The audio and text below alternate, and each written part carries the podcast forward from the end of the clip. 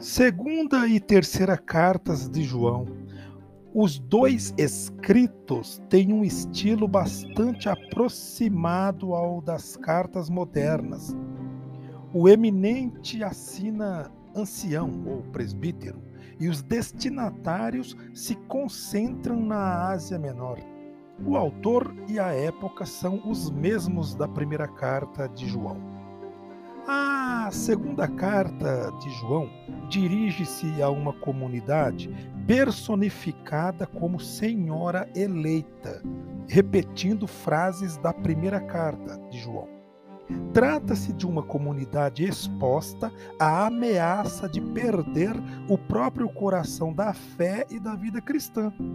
Alguns pregadores avançados negam que o homem Jesus seja o Messias enviado por Deus e deixam de lado o mandamento do amor mútuo, rompendo consequentemente sua relação com Deus. Em poucas palavras, pregam um conhecimento elevado que não necessita da fé em Jesus e nem do seu evangelho de amor.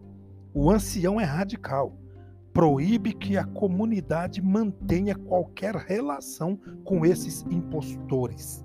Trata-se, sem dúvida, de pessoas que pertencem ao grupo combatido pela primeira carta de João. Já a terceira carta de João é uma carta de encorajamento que apresenta uma situação e pessoas bem concretas. O ancião é certamente responsável por um grupo de comunidades e está encontrando a oposição de Diótrefes, o bispo de uma igreja local, a quem acusa de ser dominador e de ter uma língua ferina. O ancião enviou alguns missionários que se hospedaram na casa de Gaio, mas Diótrefes não permitiu que eles tivessem acesso à comunidade local.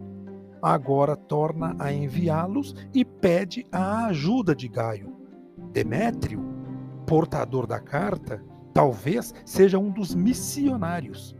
Note-se que a censura ao bispo Diótrefes não se deve a uma doutrina errada, mas ao seu espírito autoritário que toma decisões sem consultar a comunidade.